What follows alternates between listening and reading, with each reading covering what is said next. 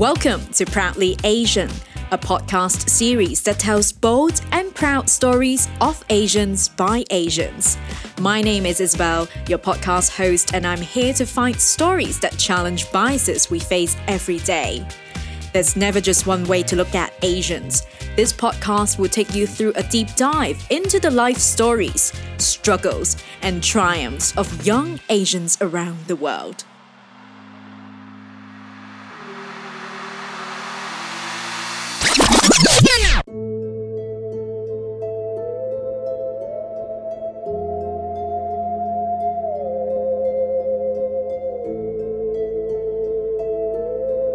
Welcome back to Proudly Asian. Perhaps you're wondering why I sound like this today, but you're going to find out very soon. And perhaps I should also rebrand this episode to Spooky Asian for one night only. On this spooky occasion, whether you're out trick or treating or staying in to read your favorite cozy mystery novels, you're in for a treat if you are listening to this episode. Because we have a very special guest with us. If you like true crime, especially true crime in Asia, you have heard of her. So let's bring in Teddy from a Brief Case podcast. Teddy, welcome to Proudly Asian. Hi, Isabel. Thanks for having me on. Ooh, we finally have the iconic voice of Asia true crime on Proudly Asian for Halloween. I love Halloween. Yes. Is it your favorite festival? Well, I I like dressing up for Halloween, but I gotta say, I love birthday season. I I hear we're both big Leo energy girlies. And I love Christmas because I like getting presents. So you know what mm. to do. mm, yeah, yeah. Have you got um, any Halloween costumes planned for this year? Like the new Spider-Man came out and I really, really wanted to go as Spider-Gwen. Ooh. Yeah, right. But then it's basically don't eat for the whole day. well, I don't know if that's a good idea, but I can't wait to see your photos. But now, going back to our chat, I don't know why I'm still using this voice, but but for our listeners to get to know more about you, let's start with a brief introduction. So, Teddy, can you tell us who are you? What are you? And where did you grow up? Hi, listeners of Proudly Asian. I'm Teddy Teo. I am the host of a Brief Case podcast, which is a true crime podcast, and it's a brief one, about 20 minutes or so for each episode. It comes out every Tuesdays because hashtag True Crime Tuesdays. Yes, I'm from Singapore, and funny story, I was born in Yishun, which is somewhat considered the dodgiest part of Singapore, but not really. It's just very, like, just a series of unlucky things happened there over the course of a few months, and it got the branding. Yeah. Hmm. nice, nice. So, I mean, I know among our podcast group, friends so because mm-hmm. like we have a friend group that we we kind of like connect with our asian podcasters from around the world um, yes. Um, and you are specifically known to be the mysterious one and um, as our listeners can see also that you're also hiding behind a filter maintaining that mysterious image. So, if I could ask you a fun question, is there like a fun fact about yourself that you haven't told many people about? I do have a fun fact about myself that I just found out recently. So, not sponsored, no plug. But I recently did one of those um, ancestry DNA test kits, which Isabel, you, I think you'd have so much fun doing it. Yeah, especially mm. with your family and everything, having like lived all over. Um, and it turns out that I'm like both bougie Chinese, um, peasant Chinese, Vietnamese. Yeah, where did that come from? I don't, I don't know. And then wow. boom, we got 1% Norwegian. How? I don't understand. How accurate is this? I don't know. Wow, that's so random. But um, does it allow you the option to kind of like trace your family tree or like you'll have to pay extra to unlock that it kind of does but it's like it's like it depends on like the volume so if a bunch of your relatives and stuff have joined the system i guess you'll be able to to hunt down your relatives really easily mm. and hunt down your mm. family tree but um, I I found a a second or a sixth cousin or something living in Australia, we I just saw her on the app. We didn't talk or anything, but literally, um, my boyfriend and regular host Ruben, he found like direct cousins and people who reached out to him, being like, "Hey, I'm doing a genealogy project. Do you wanna hop on?" Wow. Going back to your podcast, right? Mm. Um, I'm so curious for those who are definitely into the true crime category, they must have heard of your podcast, a Brief Case mm. podcast. But I'm curious about how it all started. When was the moment that you decided, okay, I'm going to do a show about creepy murders, unsolved mysteries? well, it was a COVID baby. Like, um, Singapore's lockdown felt kind of long. Like, mm. like I can't remember how long it was, but I was it, it was just like it almost feels like an endless day. Do you know what I mean? Yeah. Yeah. And then like I think maybe two or three months into the lockdown, I was so bored. I, I, I did everything. I baked so much bread, Isabel. I have a sourdough starter that's dying in my freezer right now. um, what else did I do? I painted. I and then at some point of time, I was listening to so much true crime, and I was like, "Hey, there's no Asian true crime." I mean, right now there's so much Asian true crime, but like when I was listening during COVID, I was like, "There's no Asian true crime. I'm gonna do it." Like there was one, maybe two, but like, yeah. Mm. But do you ever get nightmares when you do research for your show? Oh my god, like that's a great question because I think it comes and goes. But when I first started, there was this one year, like this few months where I just kept getting nightmares. And I was like, okay. And then during that period, I stopped doing like actual crime, like violent crime. I stopped doing like the murders, the, the serial killers. And mm-hmm. I started doing like white collar crime, which was a lot more peaceful. a lot more peaceful. I guess, I guess, kind of. Yeah. And since for this episode, we are definitely going to get into some of the haunting tales coming from Asia, right? I'm also curious have you ever encountered ghosts or spirits yourself? I I don't think I have directly, but I have been in places where, like, you know, have you ever stepped in a hotel room where you're like, ah, this is a bit dodgy? Oh, yeah. Yes. Yeah. I think my parents' yeah. house is like kind of dodgy, but not super dodgy because like there used to be little things that happened when we first moved in, but but I wouldn't want to put it out there that like, hey, I think my parents' place is haunted, Loki.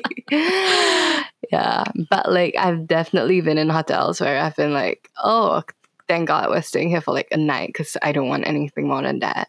I don't know about if it's like a everyone thing, but sometimes when you walk into a space, you have that sensation or something yeah. makes you feel numb or the chills. Is like yes. okay there's this this particular dark corner.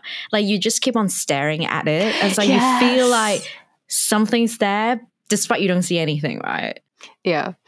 No i you know i know what you mean. Like you feel cold and it's just like you keep on staring at that corner. It's like just something is not right about it, but you just can't tell what it is. But something is making you feel uncomfortable. Or I don't know if that happens to you, but sometimes when I watch documentaries or YouTube shows of people um, checking out these haunted houses or places, I would get headaches you know, we are both literally going to like try to sleep tonight and we're both going to be like staring at like our laundry or something. I'm after this recording, I'm going to watch the funniest show there is. Same. Oh my gosh.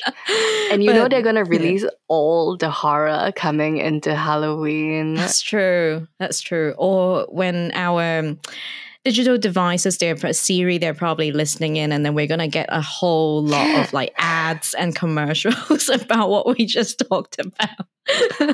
Yes, So oh it's a trap. God. It is a trap. I have respect for you for coming on, Teddy. But of course, for those who click into this episode, they are not here to hear our chit chat. So without further ado, why don't we just do this? Here's your back to back horror feast. And today we'll be serving you all the chilling, haunted stories that are originating from Asia. And Teddy, since you're our guest, um, Yes. what have you got for us? Well, I got the most classic Singaporean horror for you. And I got a couple of spooky rituals because, you know, Asians, we love our ritual horror. Ooh. Now, it's about time for me to cue that horror music. okay, Isabel. So I didn't go to army, but in Singapore, there is mandatory conscription. So usually, when the boys about 18 or so, right before university, they'll go into an island for basic military training. And honestly, the only time that I've ever been there was just to like send my brother off or like, you know, send friends off. So it's fun. You eat at the cookhouse, you see where they sleep, it's great. Now, you have to take a ferry there and everything, so that tells you how isolated it is. But this island apparently is like massively haunted. And that the army, and there's this rumor that the army camp there literally gets cleansed once a year, which you're like, I wonder what they budgeted until discretionary discretionary spending. And also full discrepancy, like for this particular story, there's a few versions floating about. And this is this is how I personally know the story as told by my brothers, my male friends, older male relatives. And so at this point of time, it might become a little bit convoluted. So if you are Singaporean, you may have heard like a different version of this story. So I'll try to keep my ducks in a row as much as possible with this. now, it is said that the army camp is built on an old village, and either A, the villagers were like forcefully evacuated, evacuated, which made any like ancestral spirits not particularly happy, or you know, like something, something related to World War II and like the horrors of war and the Japanese invasion of Singapore. You know, you know how it goes. But there were two particular spirits, all right, that enjoyed exploring the army camps. They were like, ooh, no longer a village, it's an army camp now. And it said that the spirit was the spirits were an old lady and her granddaughter. And so one day, a young recruit he gets booked into the camp, and he, he's so homesick and his, he's finding it difficult to live in the army after the comforts of home because you know Asian moms they cook, they clean, they baby you, yeah.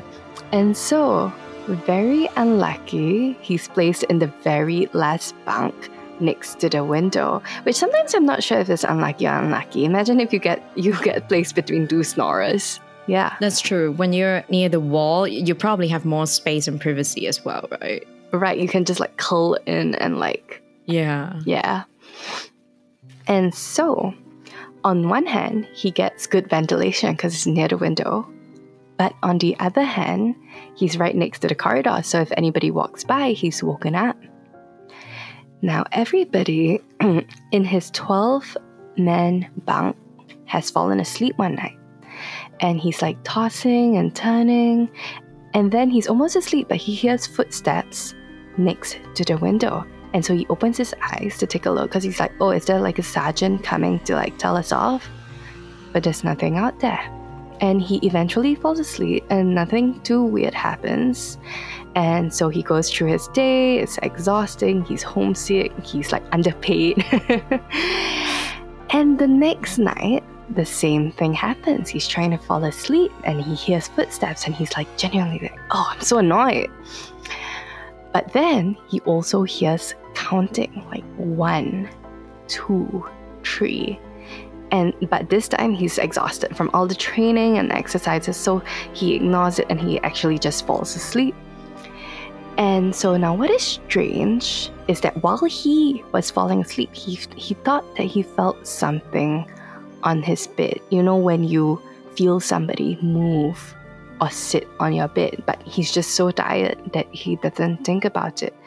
But when he wakes up the next morning, he covered in bruises. Like his ankles are covered in bruises.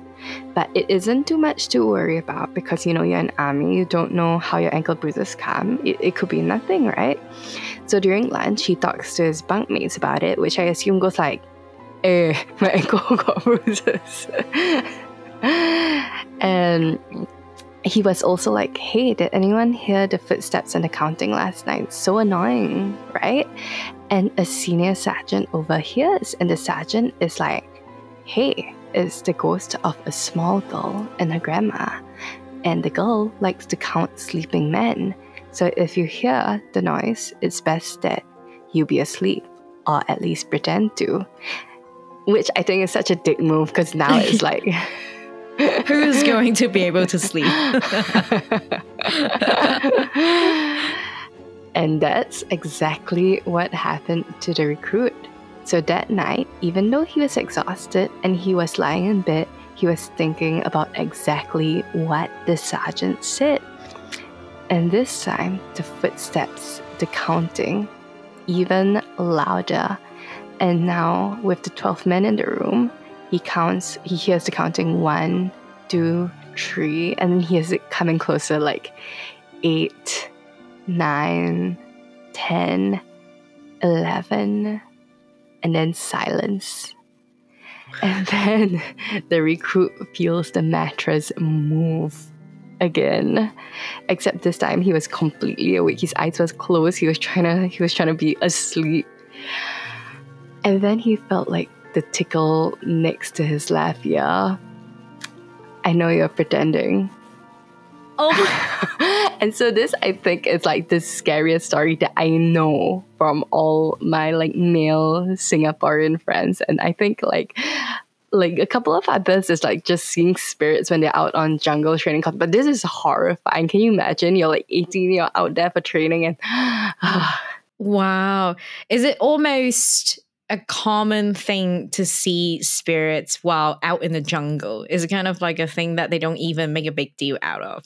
Like literally every Singapore male man that has gone through army will have a story or two and like after basic training you get posted to the camps and everyone has a story about their camp as well so it's just such a thing wow but I want to ask um, have you ever heard about what happened to the person after are the ghosts just messing with the man or did they did anything unfortunate happen to them?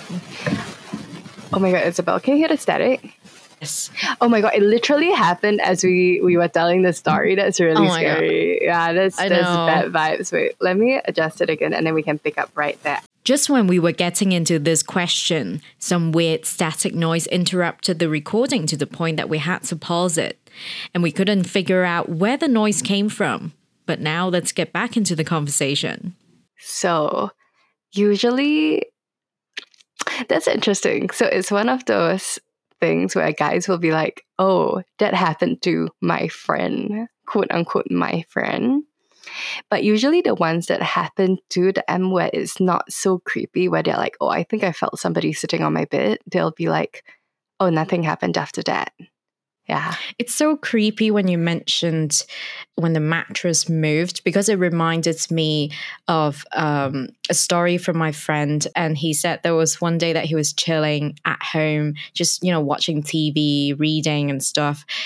And suddenly, because he's sitting on the sofa, he could feel, you know, like when someone sits next to you, there will be a bit of that movement Yeah. and like a shadow um, on the sofa, something like that, Yeah. right? Like he saw everything, he felt everything except for an actual person next I to him. hate that. No, it's like, you know, sometimes you like travel for work and then they put you in a twin room and then you have the other bed open and then you always feel like somebody's sitting on the other bed just like watching Yeah. you. So I always try to put my suitcase there, but then sometimes they have the other bed and a sofa that's pointed at the bed and I'm just like, Oh, yeah. why?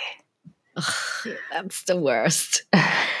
now, I'll try my best to bring the ghost story that I'm going to tell everyone on this episode. And I'll also try my best to keep this tone and voice so it doesn't switch genre to comedy in the middle of it. now, this story is a very famous haunting tale from Thailand. So, for those who came from Thailand, you might have heard of a few variations about this story. And this story is taking you all on a chilling journey into the heart of Thailand, somewhere near Bangkok, I believe, where we'll be hearing about Mai Nak. And it's a tale that has haunted generations for centuries. And our story begins in a peaceful Thai village in Bangkok. Mai Nak was a beautiful young woman deeply in love with her husband, Mark their love was pure and unbreakable, and they lived a harmonious life together. But then, Mark was called to serve in the military and sent to war, leaving a pregnant Nak behind.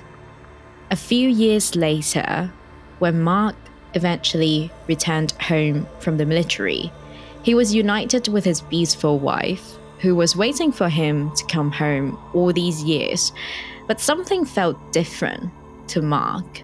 Something didn't make sense.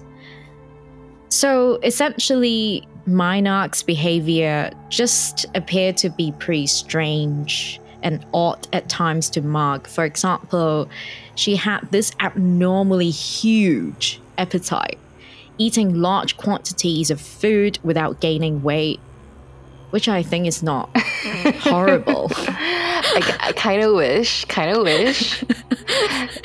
it's good news for girls. It's pretty great. now, as the villagers grew suspicious of Mai Nak's odd behavior, one brave, brave neighbor actually came to Mark and be like, "Hey, I think you're living with a ghost." But Mark, so sorry. Mark was like, "No, like, what are you talking about? That's impossible. Like, no, that's mm. my hmm. beautiful wife, right?" So one day, something strange happened again. Mai Nak was preparing this Thai spicy chili sauce, and she dropped a lime off the porch. She immediately leaned over to pick it up, but to the point that she really stretched her arm to an impossible length to pick it up from the ground below. And upon seeing that, Mark was like, oh shit. like, he realized his wife was really a ghost or just not human. Hmm. so, torn between love and fear, Mark decided to confront Mai Nak and be like, hey, what are you? And eventually, he discovered that his beloved wife was a ghost, and the cozy home was ruined. Now, the part that bothers me is that so for the whole time, like he's been maybe taking a shower, sleeping, mm-hmm. or eating from a ruin, and did he even eat real food? That's oh, the part shit. that I wondered about. yeah. But like if you are an optimist and you saw her hand stretch, you'd be like, hey, my wife is Elastigirl from The Incredibles. Oh, yes. Yeah. Yes. Yeah, then that suddenly changed into uh, another genre, which, is um, superhero. yes, this isn't a horror story, Isabel. It's a superhero movie. I know, plot twist. and Mark is actually um, the Hulk. now, that night, Mark was like, no, I can't do this anymore. I can't be living with a ghost. So he decided to sneak out of the house. But Mai Nak soon discovered that her husband was running away from her. So she started chasing him. And then eventually he ran to a local temple, which obviously in Thailand or anywhere else is considered holy ground. So any ghosts or spirits couldn't really follow.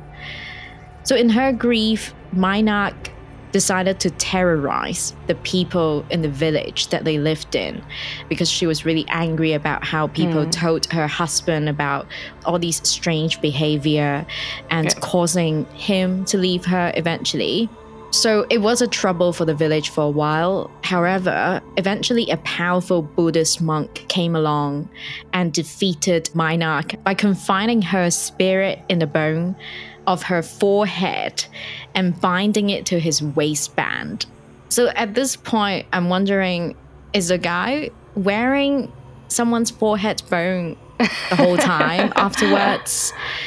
Um, but then legend says that this waistband is Yeah. currently in the possession of the Thai royal family. And a Thai prince from a long, long time ago also admitted that they had such thing in oh, their did he really? Yeah, yeah, but it was from a long time ago, not a recent prince, which Uh. I find really intriguing when I Yeah. was reading that. So, in the end, it's a pretty tragic story. It was revealed that Mai Nak was actually pregnant when Mark left for the military, and shortly after, both her and the unborn child died during labor because of a difficult childbirth.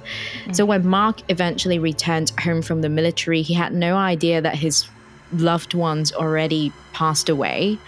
But Mai Nak's love for him was so strong that even in death, she couldn't be parted from him. So she decided to return as a vengeful spirit, hiding her true nature from Mark, hoping that she could still be by his side. But also, that is a haunting reminder for us Mm. all that true love knows no boundaries, and even in the world of supernatural. Mm. It's a sad story. I think it's a bit of an unfair unfair story. I think it unfairly villainizes women like a lot of things in the Mm. past.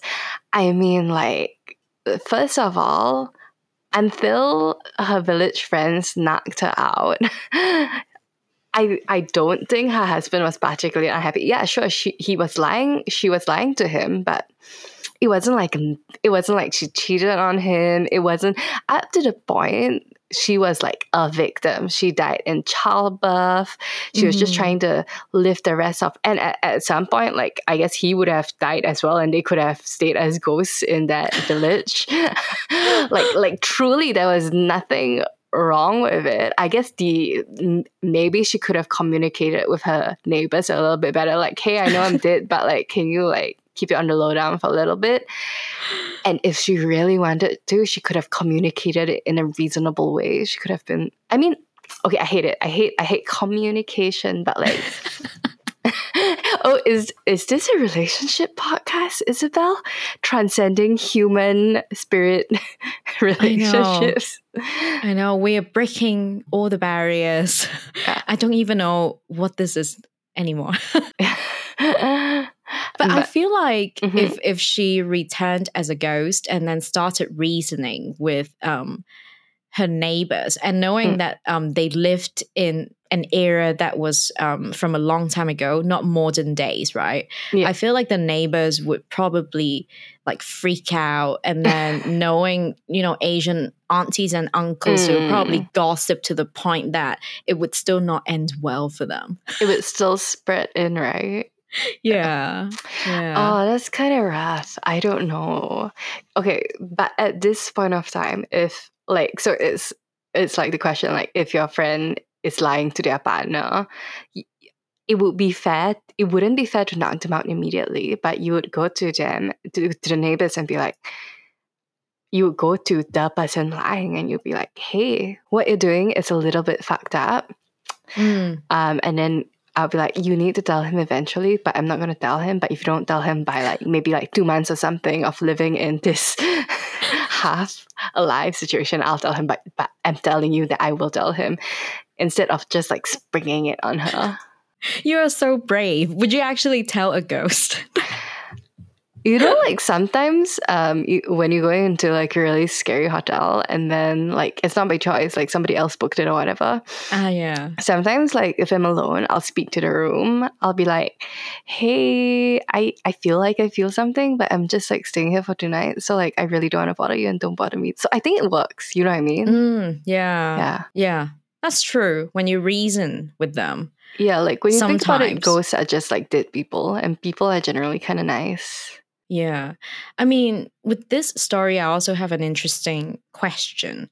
Let's say one day you you pass away and you leave behind a boyfriend or husband or or someone you really love. Would you Yeah. actually haunt him? Oh, wow. I mean, did he like cheat on me or did he like hook up with someone right after like I died? I don't know. Maybe he's just he didn't do anything. Maybe he was still grieving. oh, I mean, I'd come and say bye. Like, Mm. I, I would do so you wouldn't everyone. stick around. I wouldn't stick around, but I might like visit once or twice a year, which is such an Mm. Asian thing to say. like, like maybe like Christmas or maybe my birthday, maybe my death day. Ooh, and I wouldn't just visit him. Like, if everybody else was still around, I would like do make make my rounds. You know.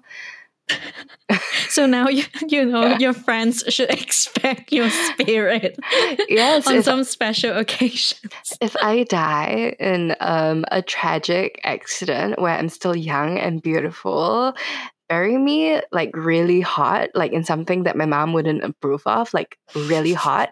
And since I'm dead, you can like get me like the smallest Spanx you can find.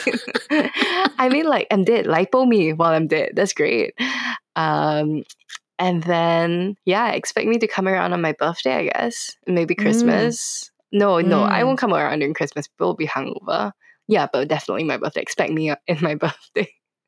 Yeah. Yeah. I also thought about that question and then I was thinking like if there was a way for me to access whatever gods or or Mhm. something, I'll be like, hey, um, like my boyfriend is a really good person. Can you make him rich? Or something like that. oh my god, Isabel, you're such a sweetheart. You are a lovely, lovely person.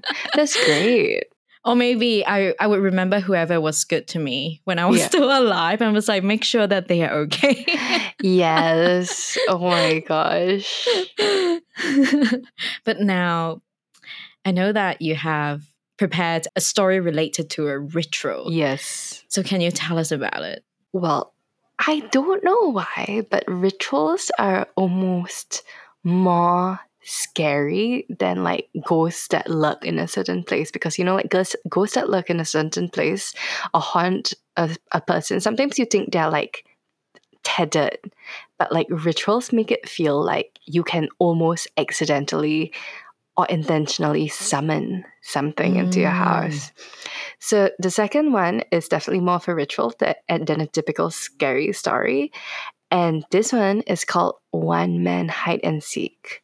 And this one haunted my teenage years because for some reason everybody on the internet was playing it. And it's a Japanese ritual. And apparently, this is a way to play hide and seek with a ghost, which please don't. So, as with all scary things, I strongly recommend that you do not do this. And if you look on the internet, you'll be able to find the exact steps as well. But don't. but don't. First, you'll need a doll, any sort of doll. I I think if you really want to screw with yourself, you can get a scary doll. But I think it's also kind of funny if you've got like a Tsum Tsum. But the doll needs to have like arms and legs, so maybe not a Tsum Tsum, maybe like a what's what's really cute and popular now, Pikachu. like Pikachu. Oh my god, uh, a, a uh, stubby arms and legs coming after you. Does that work? I think it does. Okay, so now you're gonna cut open a hole in the back of the doll, and you're gonna empty out all the cotton stuffing, and then you're gonna fill it with rice, and then you're gonna cut off your own fingernails, and then you make sure it's your real fingernails, not like extensions, because I know we all got a little bit of extensions, and then you're gonna put it in the doll. And some of some of the internet ones say put in some blood, but I'm just like, oh, but if you put in blood, you're gonna make it powerful. All right. And then afterwards, you close up the hole with a piece of red thread. And then you also get, need to give the doll a name, which I think is also kind of dumb because you can give the doll a stupid name like um, Charles II. and, and then so you need to do this at night and you need to do this at about 3 a.m. And the moment the clock hits 3 a.m., you need to call the doll three times. So I think to make this less scary for yourself, I recommend giving it a dumbass name. And then you need to tell the doll, okay, you are it. And then so now you need to go to the bathroom and put the doll in some water. They recommend a bathtub, but I think a lot of Asia doesn't like your home does not have a bathtub unless you're hella rich and hella bougie. Exactly. Yeah. No, but Japanese homes all seem to have bathtubs. I think it's a, a cultural oh, thing. Oh yeah. Yeah, Yeah. that's true. like Yeah, a tiny bathtub. So, but I guess if you're like in, in Hong Kong or oh, Singapore, Oh yeah, you we, need to be making a lot of money to have a bathtub at home. yeah, It's it's like, about unfortunately, I only have a standing shower. same. So, like, get a bucket. we, we're not rich enough to do this, so it's literally a ritual. oh, well done, you. It's a ritual. now this is official. This is comedy, everyone. okay, now y'all rich bitches, go put your doll in the tub, and then the rest of us will just put it in a bucket. I guess maybe the sink. I don't know.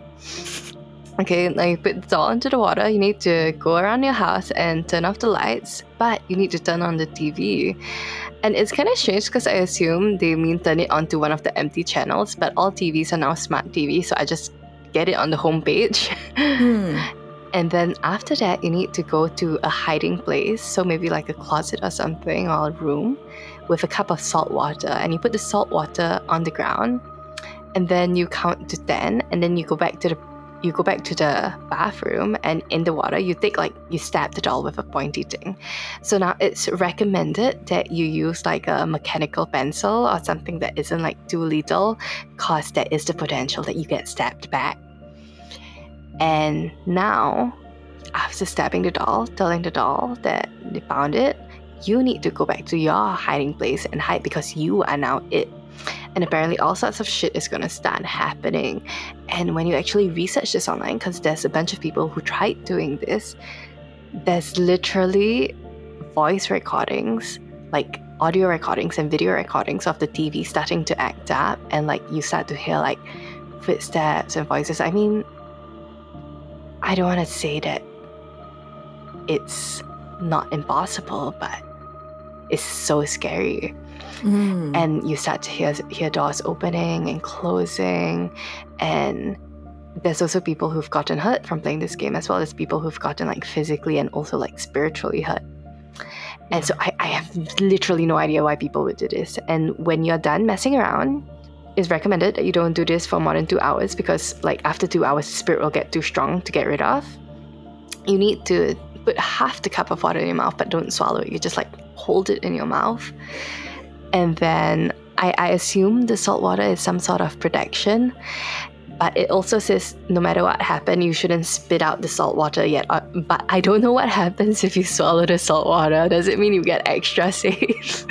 should, should you just drink a bunch of salt water before you start this ritual? Like before you're just like glugging salt water? And, and like with the hmm. logistics of this ritual, why don't you just carry around, you know, like those those like shopkeepers to carry around their cleaning spray? Why don't you ca- carry around a cleaning spray of salt That's water? true. Yeah. You see what we're doing, Isabel? Yeah. Ritual yeah. consultants. We're consultants now. Pay us I know. money. This is when some Asian aunties are going to come out and say, hey, don't question it. okay, so after that, with your cup of salt water in your hand and half the salt water in your mouth, you need to walk around the house looking for the doll. And the doll probably won't be where you left it in the bathroom. And you can safely assume that doll is might try to stab you at some point of time. And when you finally find the doll, you have to pour the rest of the water in the cup and spit the water from your mouth into the doll. And then you can say, I win three times, which is supposed to end the ritual. But low key, I don't think it ever does. Um, yeah, but just saying this ritual out loud is giving me like creeps. Like, I have like goosebumps right now. And like low key, Mm. I'll probably delete the Google Doc with this afterwards because That's I a good idea. I, I'll Yeah. do the same. Yeah, no, but like, so I've read like um, accounts of this where even after they complete the ritual, it basically just haunts them for the rest of their life. Yeah. And how long has this ritual been trending? Is this kind of like a new TikTok trend or? No, so like I think this was popular right out of middle school. Like in middle school, this was Oh. on the internet already. Um, together with a bunch of rituals that came out at if you believe in like the Illuminati or something, I would be like, oh, y'all, they, they came up with this shit to haunt people. Because this came out, there was something else called the elevator game that came out, which is basically how to get a ghost in with you. The the cell phone game came out, which is how to call uh how to call the underworld from a payphone. And Oh. there's literally one that's a driving game, and that if you drive like certain distances and do certain things while driving, at some point, a ghost will hitchhike with you. Yeah. Oh my God. Yeah, but for some reason, the doll one is the scariest because the idea of something invading your home. Yeah. Yeah. And it's just, why would anyone do that? Why would anyone openly invite um, a spirit into the home? I still don't understand that. I think literally the other day, I just saw this like young YouTuber go to essentially the the most haunted hotel in New York and play the elevator game to try to get one of the the ghosts to hang out with them in an elevator. And I was just like, I thought you were smarter than this. Yeah. wow. So that was a Japanese ritual, but you are Mm. also about to tell us another one. Yeah. So now this is a Southeast Asian ritual, and I swear it was way more popular before the 2000s. And also, I think because the housing prices were a bit more reasonable before the 2000s, so people could afford houses instead of apartments. To do all these rituals, right? right? So I I guess for this particular one, you need a banana tree. If you Mm. don't have a home, I guess you can go vacation in like a hotel with a banana tree. And I guess if you can't do that, maybe you could get a potted banana tree off Amazon or something. okay, so let's say you're you're doing your gap year backpacking thing and you've run out of cash in Southeast Asia and your Airbnb has a banana tree. Well, I have a ritual for you, Isabel. so you take a red string and then you nail it to the tree. And then you tie the string to your bed or to your foot. And at night, when you go to bed, you'll basically see like a banana spirit. So in Chinese, it translates directly to banana spirit. But if you're Southeast Asian, you might be like, oh, it's a pontianak, which is basically female ghost vampire that dies in childbirth. Oh. And then now you can ask them questions like, what's tomorrow's lottery number for the Powerball? Or like, what's the next 4D number? And in exchange, you have to promise to set them free. And it isn't clear on how to do this. I assume that you pay like a exorcist or a Bomo man some money, some of your winnings to set them free. And if you don't, they will hunt you down and you'll end up dying a horrific death. And there is this urban legend that this uh, very frisky, very horny young man, he did this to, to try to get laid. And apparently it was great. oh, wow. yeah. And then so he kept doing it again and again. And when they found his body, it was shriveled like a husk. Oh, wow. Wow. Would you do it? No. Why would I? Especially you didn't even share how we set the Set the spirit thing free. so so part of me is like okay like if you knew for certain that if you did this and you set the spirit free both of y'all were getting something that you wanted out of it it's more like a business negotiation than just just Mm. fucking around with something but like i wish you you knew for certain but so the lesson is don't don't mess with things you don't understand Yeah. yes Yeah. And I mean, they could give you a random set of numbers, but then they don't guarantee that you're going to win. Exactly. Why do people always always think that ghosts know things? Yeah. Do, do you think that they can fly into the pools, like the gambling um, organizations and just be like, oh yeah, they're gonna. Pick. I have a theory. Mm. if I was a ghost and I was trapped in an area and I was going to trade my freedom with somebody for lottery tickets, here's what I would do. I would be like, oh, Isabel, you want the number? Okay, you got to set me free, all right? And this is how, maybe I'll even tell you the instructions to set me free. And then I'll be like, okay, you want the lottery numbers? And then after that, what I would do would be fly off and find a guy who was sorting out the lottery number and like try to possess him for like whatever when he whenever he's working pulling out the numbers and then I'll pull out the numbers. There we go. That's how they get the lottery numbers. They possess the the guy doing the numbers for the Mm. lottery that day. But in that sense, you will be so powerful to the point that I feel like you wouldn't even be waiting for a human to set you free. You trap them. You trap them into setting you free. Mm. Mm. I guess I'm just trying to make sense of it. If it's like, if you're such a powerful spirit that you can tell the future, you can control humans, then you probably are some sort of a senior spirit, a Yeah. ghost. Why would you be doing something so low level, right? I guess we'll never know unless you get Mm. Somebody. Isabel, your next guest should be a should be somebody like that, like a exorcist. Oh or like dear. a- then I guess I ha- really have to rebrand the show. So those are rituals that are famous in Asia. Now, before we close out the episode, I want to tell everyone about a very famous urban legend that really haunts me and those that who have heard about it.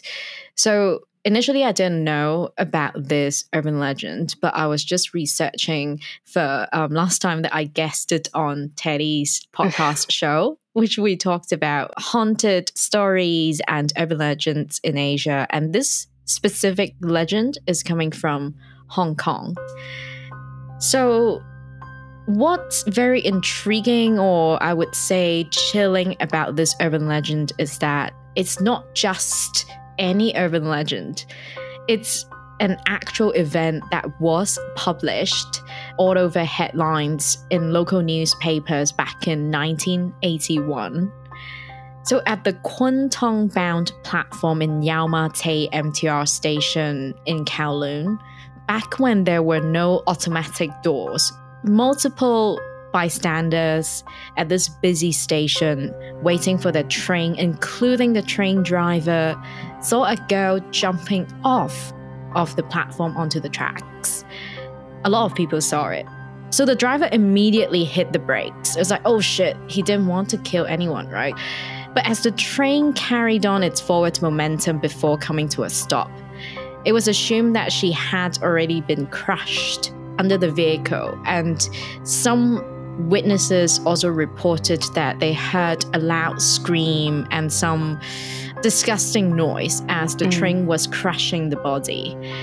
But amazingly, um, as the police and firemen and everyone, um, emergency workers arrived at the scene, they did not discover a single trace of that person who fell on the track. Um, and the incident was later filed by the local police as a mass hallucination. oh, So it was on the police file. And one other detail that was later circulated among the city or the people who were talking about it was that apparently a friend of that girl in question said her friend had actually bumped into a girl who looked exactly like herself on the platform. So imagine at the platform, you're like, wait, why is there another person who looks exactly like me? Like, who is that person? And that doppelganger later on was the girl who jumped off um, onto the tracks just when the train was pulling in. And so imagine the horror that you are watching someone who looks exactly like you jumping off yeah.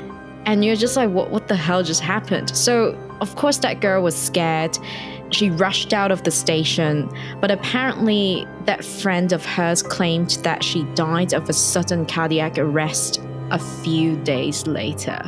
I hate that. it's so bizarre.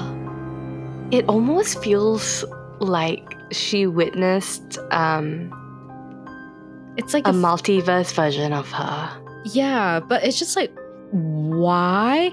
And then also at the same time, it was on police file, it was on the newspaper. So a lot of people witnessed that. Yeah.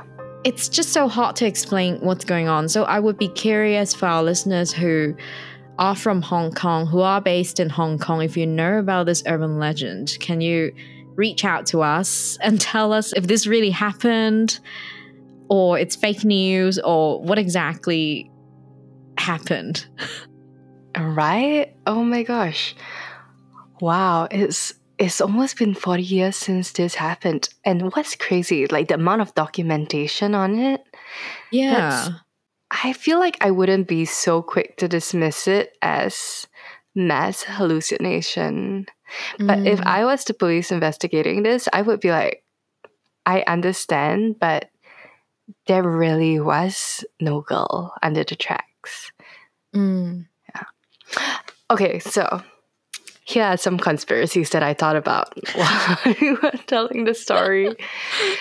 Okay, A, there was a girl, but the police are covering up the body.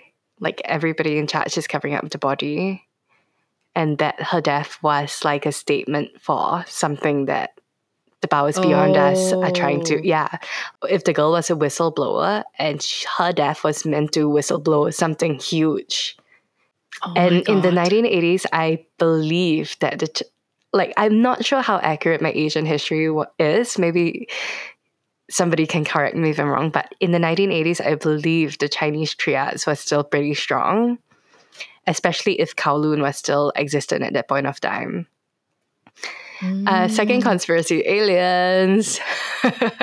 oh, aliens yeah. yeah yeah i love all the conspiracy theories that you always come up for all the cases that you covered because like you really i mean you really come up with ideas that i've never thought of before and and those those could be true because you were kind of um making your guesses based on some history and facts that so mm. i really like that about you oh, Isabel, do you think do you think the same thing could happen again today, especially with like CCTV literally everywhere?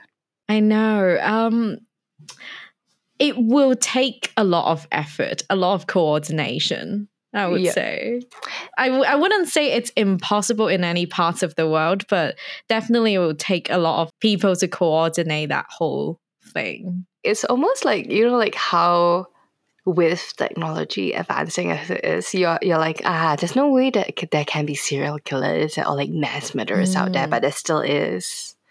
That's true. That's true. I feel like every era there's just like a new type of crime, right? Because like before CCTV or this kind of surveillance existed, um, it would make it a little bit more common for serial killers to go around. Mm. But these days, I think um, the tracking is so advanced that people would normally be tracked down before they even commit another crime. But then that doesn't mean there aren't any crimes that are specific to like this day and age.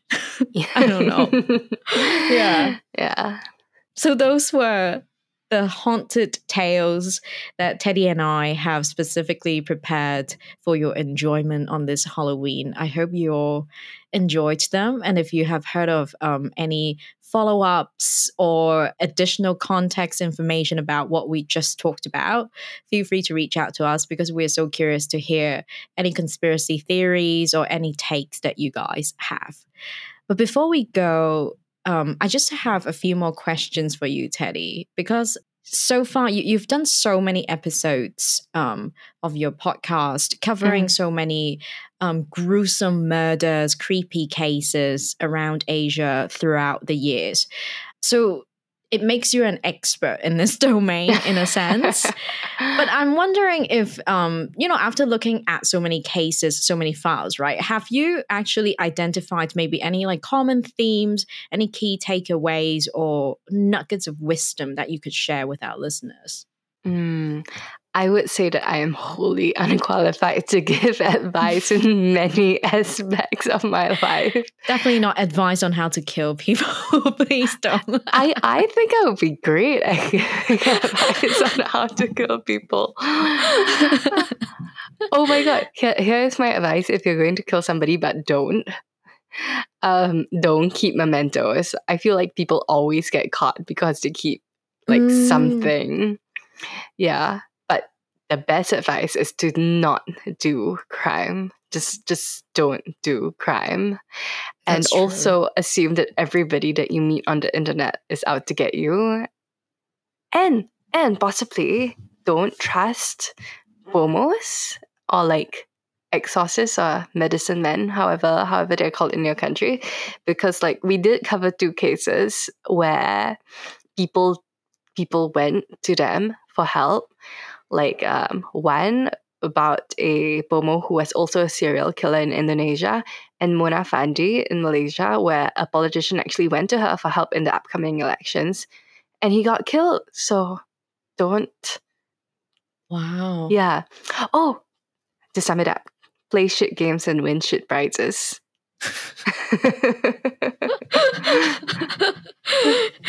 you always have very good um, nuggets of wisdom to share with our listeners. I still remember last time when I was on your show.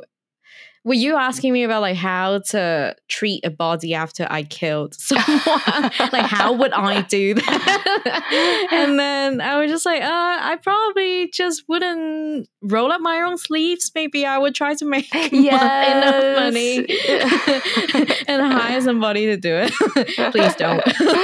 Please don't. Uh, Asian Teddy and Isabel hold no liability if you do, because we told you not to. do not do. Don't do anything that we just talked about in this episode. So, for the small group of listeners who haven't checked out your show and they would like to, where can they find you? And Teddy, are you working on any upcoming projects? So you'll be able to find me on Instagram at a Brief Case podcast. If you search on Spotify, Apple Podcasts, all major podcast networks, you'll be able to find us at a Brief Case. And we do have a website at a briefcasepodcast.com.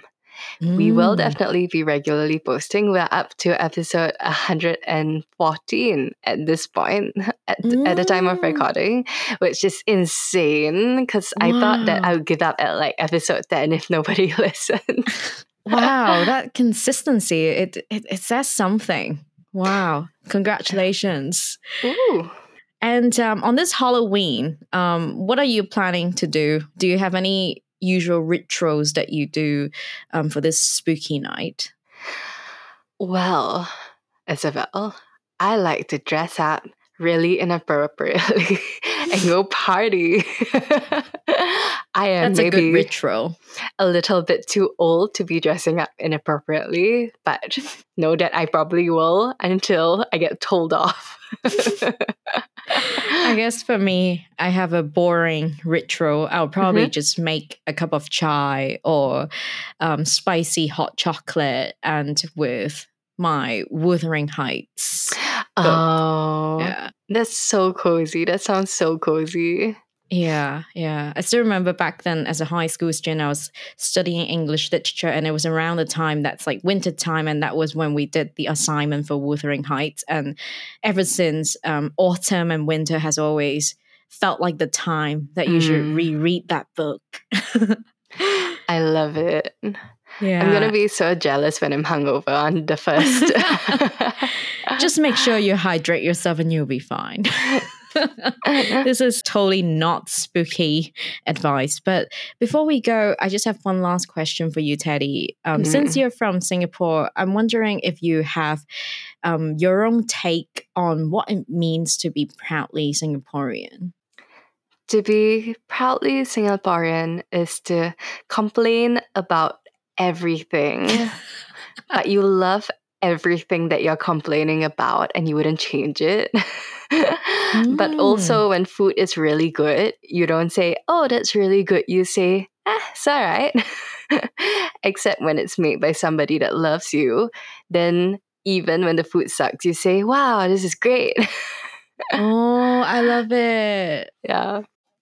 Nice. Well, thank you so much for joining us on this very spooky night, Teddy. And I'm wishing everyone a happy Halloween. Happy Halloween. Thanks so much, Isabel.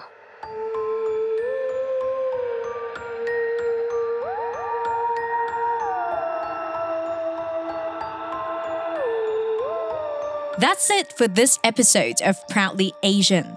Don't forget to follow us on Instagram at proudly.asian for more content. We are on Spotify, Apple Podcasts, and YouTube. Leave us a five star review on wherever you get your podcasts. Thanks for tuning in and signing off for now. I'm Isabel Wong.